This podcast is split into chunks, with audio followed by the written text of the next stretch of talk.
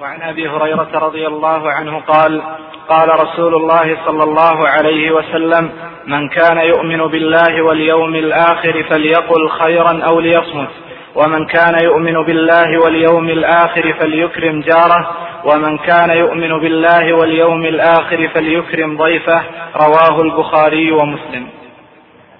هذا الحديث أدب من الآداب العظيمة وهو صنو حديث من حسن إسلام المرء تركه ما لا يعنيه من جهة أنه أصل في الآداب العامه وهذا الحديث دل على أن من صفات المؤمن بالله وباليوم الآخر الذي يخاف الله ويتقيه ويخاف ما يحصل له في اليوم الآخر ويرجو أن يكون ناجيا اليوم في اليوم الآخر أن من صفاته أنه يقول الخير أو يصمت ومن صفاته أنه يكرم الجار ومن صفاته أنه يكرم الضيف ومن صفاته أنه يكرم الجار. هذا بعموم ما دل عليه الحديث. الحديث دل على أن الحقوق منقسمة إلى حقوق لله وحقوق للعباد. وحقوق الله جل وعلا مدارها على مراقبته. ومراقبة الحق جل وعلا أعثر شيء أن تكون في اللسان.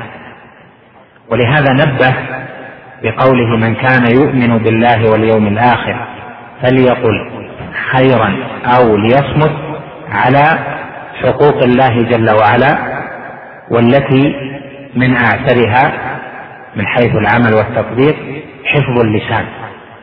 وهنا أمره بأن يقول خيرا أو أن يصمت.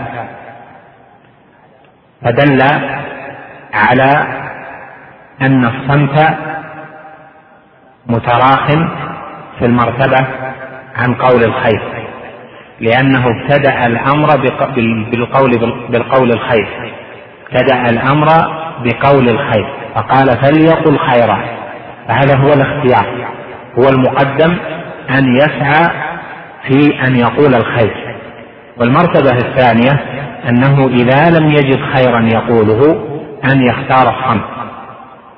وهذا لأن الإنسان محاسب على ما يتكلم به. وقد قال جل وعلا لا خير في كثير من نجواهم إلا من أمر بصدقة أو معروف أو إصلاح بين الناس. فهذا الحديث فيه فليقل خيرا. وعلق هذا بالإيمان بالله واليوم الآخر. وقول الخير متعلق بالثلاثة التي في آية النساء قال إلا من أمر بصدقة أو معروف أو إصلاح بين الناس. فالصدقة واضحة والإصلاح أيضا واضح والمعروف هو ما عرف حسنه في الشريعة ويدخل في ذلك جميع الأمر بالواجبات والمستحبات وجميع النهي عن المحرمات والمكروهات وتعليم العلم والأمر بالمعروف والنهي عن المنكر إلى آخره. فاذا قوله عليه الصلاة والسلام فليقل خيرا يعني فليقل امرا بالصدقة فليقل امرا بالمعروف فليقل بما فيه إصلاح بين الناس. وغير هذه ليس فيها خير. ما خرج عن هذه فإنه ليس فيها خير وقد تكون من المباحة وقد تكون من المكروهة وإذا كان كذلك فالاختيار أن يصمت. وخاصة إذا كان في ذلك إحداث لإصلاح ذات البين يعني أن يكون ما بينه وبين الناس صالحا على جهة الاستقامة بين المؤمنين الإخوة. قال عليه الصلاة والسلام هنا من كان يؤمن بالله واليوم الآخر فليقل خيرا أو ليصمت.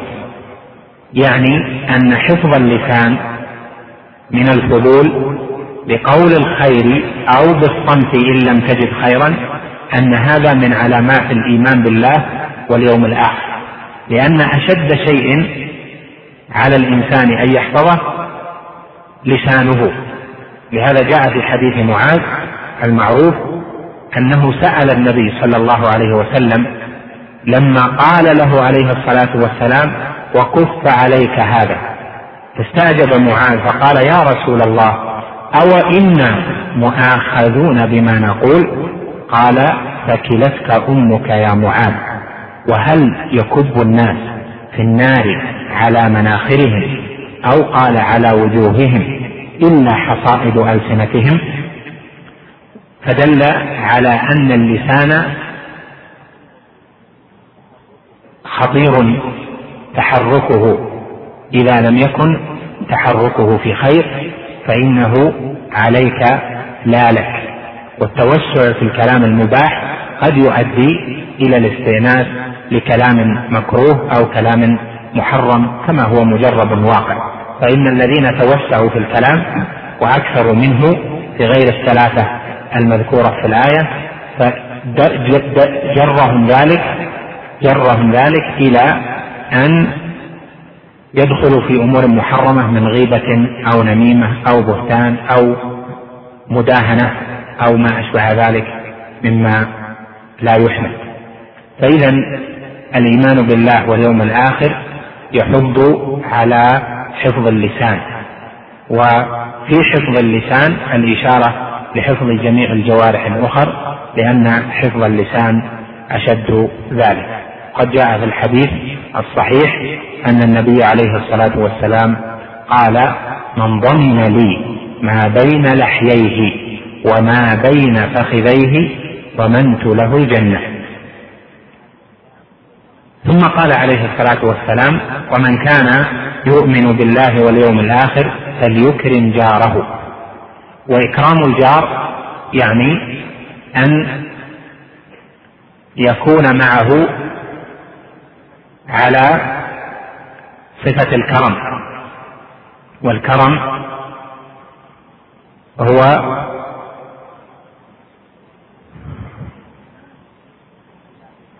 اجتماع الصفات المحمودة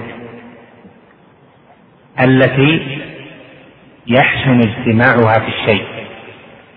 ويقال هذا كريم لأنه ذو صفات محمودة. وفي أسماء الله جل وعلا الكريم. والكريم في أسماء الله جل وعلا هو الذي تفرد بصفات الكمال والأسماء الحسنى. فاجتمع له جل وعلا الحسن الأعظم في الأسماء والعلو في الصفات والحكمة في الأفعال جل وعلا. فالكريم من فاق يعني في اللغة من فاق جنسه في صفات الكمال. من فاق جنسه في صفات الكمال. فالإكرام هو أن تسعى في تحقق صفات الكمال أو في تحقيقها. فإكرام الجار أن تسعى في تحقيق صفات الكمال التي تتطلبها المجورة. وإكرام الضيف أن تسعى في تحقيق صفات الكمال التي تتطلبها الضيافة.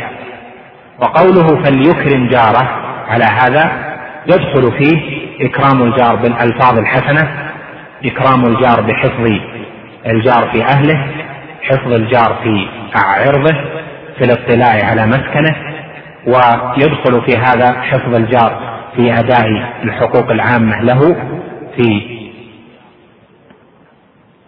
الجدار الذي بينهما أو النوافذ التي تطل على الجار أو في موقف السيارات مثلا أو في اعتداء الأطفال أو ما أشبه ذلك فيدخل هذا جميعا في إكرام الجار. ويدخل فيه أيضا أن يكرم الجار في المطعم والملبس وأشباه ذلك يعني أنه إذا كان عنده طعام فإنه يطعم جاره منه. وقد كان عليه الصلاة والسلام ربما طهي في بيته بعض اللحم فقال أرسلوا لجارنا اليهودي من مرقة هذا اللحم. وهذا في حق الجار الكافر. ولهذا رأى طائفة من أهل العلم كأحمد في رواية وكغيره أن إكرام الجار في هذا الحديث عام. يدخل فيه إكرام الجار المسلم وإكرام الجار الكافر وإكرام الجار المسلم له حقان لإسلامه ولجواره. فإذا إكرام الجار كلمة عامة يدخل فيها أداء ما له من الحقوق وكف الأذى عنه وبسط اليد له بالطعام وما يحتاجه. وهذا أيضا مع قول الله جل وعلا الذين هم يراءون ويمنعون الماعون. والماعون هو ما يحتاج إليه في الإعارة. ويمنعون الماعون يعني يمنعون ما يحتاج إليه المسلمون في الإعارة. فإذا احتاج جارك إلى أن تعيره شيئا من أدوات الطهي أو شيئا من أدوات المنزل أو من الأثاث أو ما أشبه ذلك فإن من إكرامه أن تعطيه ذلك. أما إذا كان يتعدى على أشيائك ويتلف المال فهذا لا يكون له الحق في إكرامه بذلك لأنه مظنة التعدي. الجار هنا قسمان جار قريب وجار بعيد. وفي القسمين جاء قول الله جل وعلا في سورة النساء والجار ذي القربى والجار الجنب والصاحب بالجنب فقوله والجار ذي القربى فسرت بتفسيرين. الأول أن الجار أن الجار ذا القربى هو من له جوار وقرابة. فقدمه على الجار الجنب يعني الذي ليس له قرابة. التفسير الثاني أن الجار ذا القربى في قوله والجار ذي القربى أنه الجار القريب والجار والجار الجنب أنه الجار البعيد لأن كلمة جنب في اللغة تعني البعيد ومنه سميت الجنابة جنابة وفلان جنب لأنه لأنه من البعد. فدل هذا على أن إكرام الجار يدخل فيه الجار القريب والجار البعيد. ما حد الجار البعيد؟ بعضهم حده بسبعة وبعضهم يعني سبعة بيوت بعضهم حده بأربعين بيتا من يمين وشمال وأمام وخلف. وهذه كلها تقديرات لم يصح لم يصح فيها شيء عن المصطفى عليه الصلاة والسلام وهذا محكوم بالعرف. فما كان فيه العرف أنه قريب فهو قريب وما كان فيه العرف أنه جار بعيد فيدخل في ذلك وهذا يتنوع بتنوع البلاد والأعراف. في تفاصيل أخرى تقرؤونها في المطولات إن شاء الله. قال ومن كان يؤمن بالله واليوم الآخر فليكرم ضيفه. إكرام الضيف أن تبذل للضيف من الصفات المحمودة ما به يحصل له الحق. والصفات المحمودة التي تعطى للضيف بشاشة الوجه وانطلاق الأسارير والكرم باللسان يعني أن يضاف بألفاظ حسنة. ومنها أيضا من إكرام الضيف أن تطعمه وهو المقصود لأن الأضياف يحتاجون لذلك. وقوله هنا فليكرم جاره فليكرم ضيفه فليقل خيرا كلها أوامر وهي على الوجوب. وإكرام الضيف واجب كما دل عليه الحديث بإطعامه. وهذا فيه تفصيل وهو أنه يجب أن يضاف الضيف بالإطعام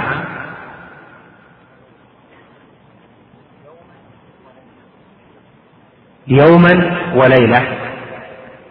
كما جاء في الحديث أنها جائزة الضيف يوم وليلة وتمام الضيافة ثلاثة أيام بلياليها يعني يوم يعني يومين بعد اليوم والليلة الأولى. فيجب أن تكرم الضيف يوم وليلة بأن تعطيه ما يحتاجه. قال العلماء هذا في حق أهل القرى الذين ليس ثم مكان يمكن الضيف أن يستأجر له. أما في المدن الكبار التي يوجد فيها الخان ويوجد فيها الدور التي تؤجر فإنه لا تجب الضيافة لأنه لا يضيع مع ذلك إلا إذا كان محتاجا لها ولا مكان له يؤويه فإن فإنه يجب على الكفاية من يعطيه كفايته وأن يضيفه يوم وليلة.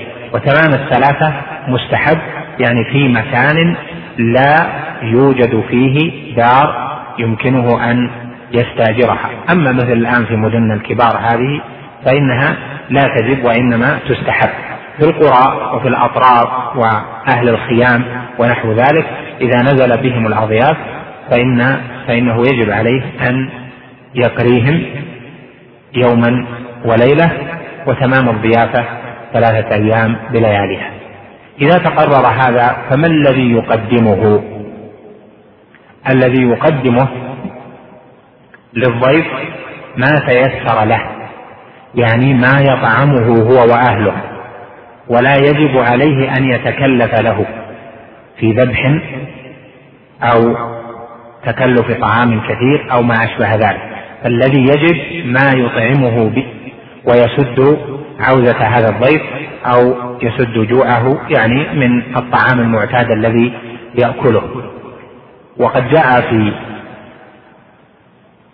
الأثر أن قوما من أهل الكتاب أرسلوا لعمر رضي الله عنه عمر بن الخطاب فقالوا له إن المسلمين إذا مروا بنا كلفونا ذبح الدجاج لهم. وإن هذا لا نطيقه. فأرسل إليهم عمر بما حاصله أن أطعموهم مما تأكلون ولا تتكلفوا لهم. وهذا ظاهر من حيث الأصول بأن الإكرام لا يعني التكلف. وهذا الوجوب في حق من عنده فضل في ماله يفيض ويزيد عن حاجته الضرورية وحاجة من يمونه. أما إذا كان محتاجا هو ومن يمونه محتاج لهذا الطعام فإن من يمونه أولى من الضيف بالشرع. نعم.